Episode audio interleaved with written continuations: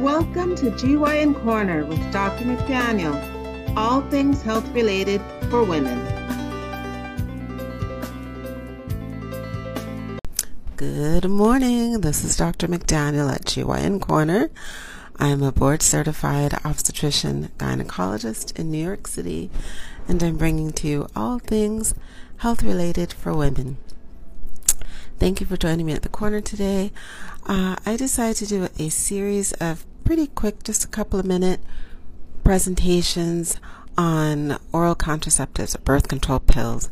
I get a lot of questions throughout the day and every single week on basically fallacies or myths um, that a lot of women still have with respect to the birth control pills or just um, not understanding concepts and such. So I did what I felt was a pretty thorough review um, of all of the contraceptive options uh, several months ago, probably about nine months ago, if you'd like to refer to that first for that kind of overview. And um, today, the session today, I'm just going to give a brief history of birth control pills. So, Margaret Sanger, who was the um, founder of the Planned Parenthood organization, she collaborated with a um, doctor and uh, they went into collaboration on research into hormones, um, what we call the female hormones, so progesterone predominantly, to suppress ovulation, and that was in the 1940s. I did the research yesterday and I forgot the doctor's name. I didn't write it down.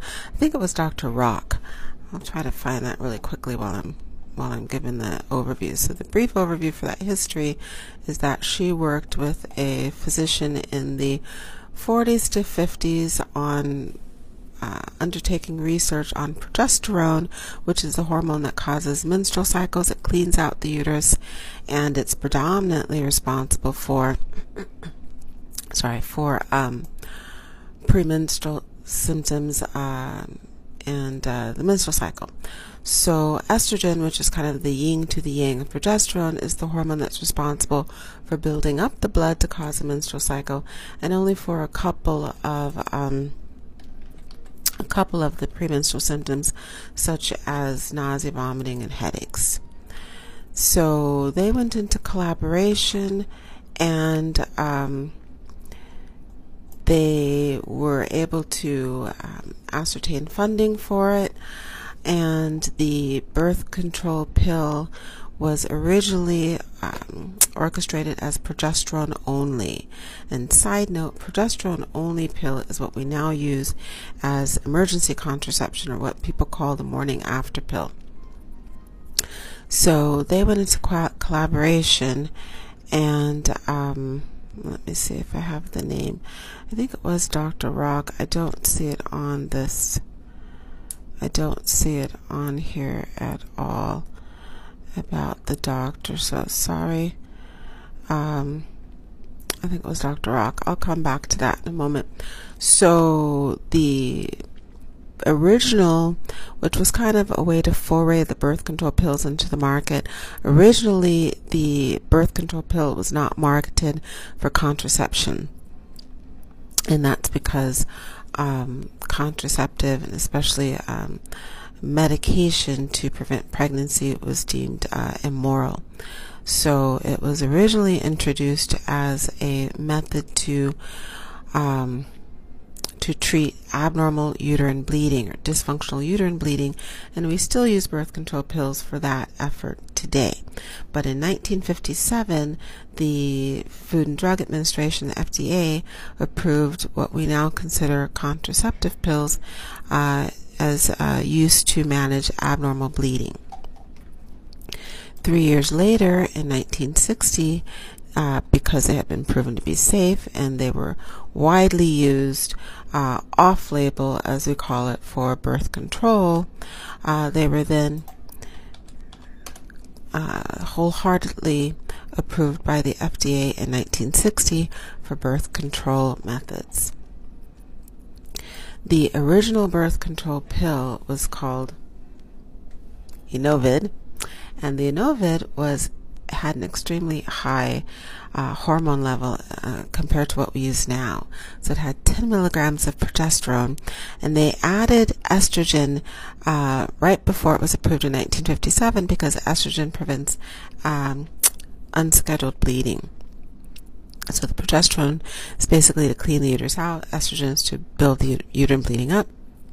So, um, sorry. So they added estrogen to decrease the rate of unscheduled or surprise bleeding episodes.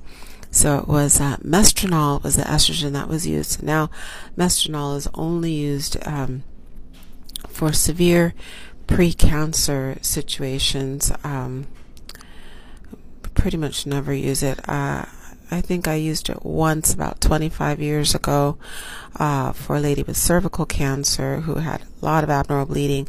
It was a way to, to kind of stop the bleeding immediately to give her a little bit better quality of life.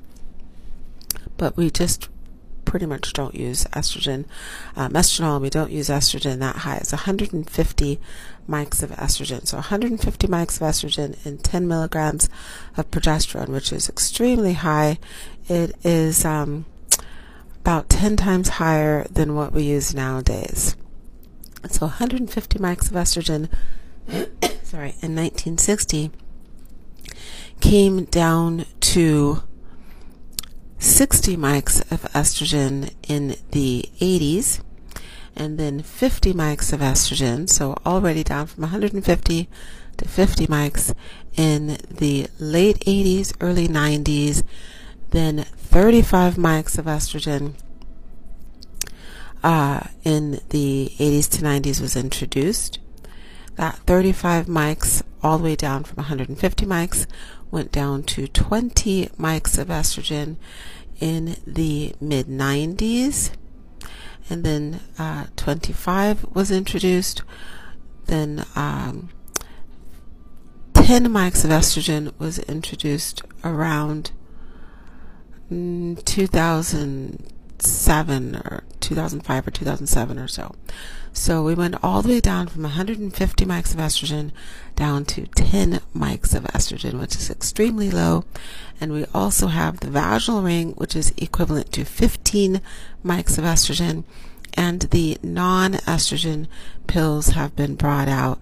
They are 35 mics of estrogen uh, I'm sorry, our zero S that was introduced around the time of the 35 mics of estrogen is the non-progesterone is the non-estrogen, which is progesterone only, and we have a new brand uh, only progesterone only, which I'll mention on a different um, presentation, where you don't have to take the pill every day at the same time.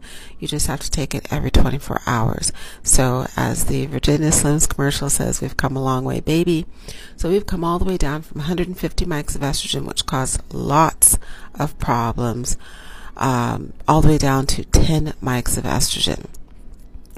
All of the problems that were originally um, um, uh, noted when the pills first came out have been extremely reduced. So the biggest problems were headaches, migraines, breast tenderness, a lot of problems with melasma, so darkening of the forehead, darkening of the cheeks and the chin, uh, uterine cancer, strokes, heart attacks, problems with the legs, deep vein thrombosis, superficial thrombophlebitis, pulmonary emboli, which are clots in the lungs, which have a 50% mortality rate. So 50% of women who have a pulmonary emboli will die from it. And uh, really heavy, long cycles during the menstrual week. So all of those problems have been drastically reduced to negli- pretty much negligible levels, ex- save one exception, which I'll mention in de- another presentation. So, uh, the birth control pills have been drastically improved for safety and maintaining their efficacy. Um, I'm going to stop right there on today's presentation because I said it was going to be a couple of minutes and now we're, we're heading towards 10 minutes. So thank you for watching um, today, GYN Corner on a brief consolidated history of the strength of the birth control pills dropping uh, drastically from 1957 when they were introduced to um, currently 2020 when they're uh, in very, very wide, broad usage. Thanks again for joining me. Have a great rest of your day. Thanks for hitting the like, subscribe, and follow buttons, checking out the YouTube and the podcast, GYN Corner. Bye.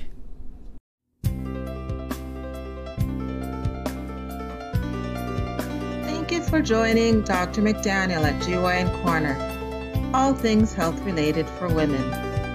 Please subscribe and join us again soon for another episode.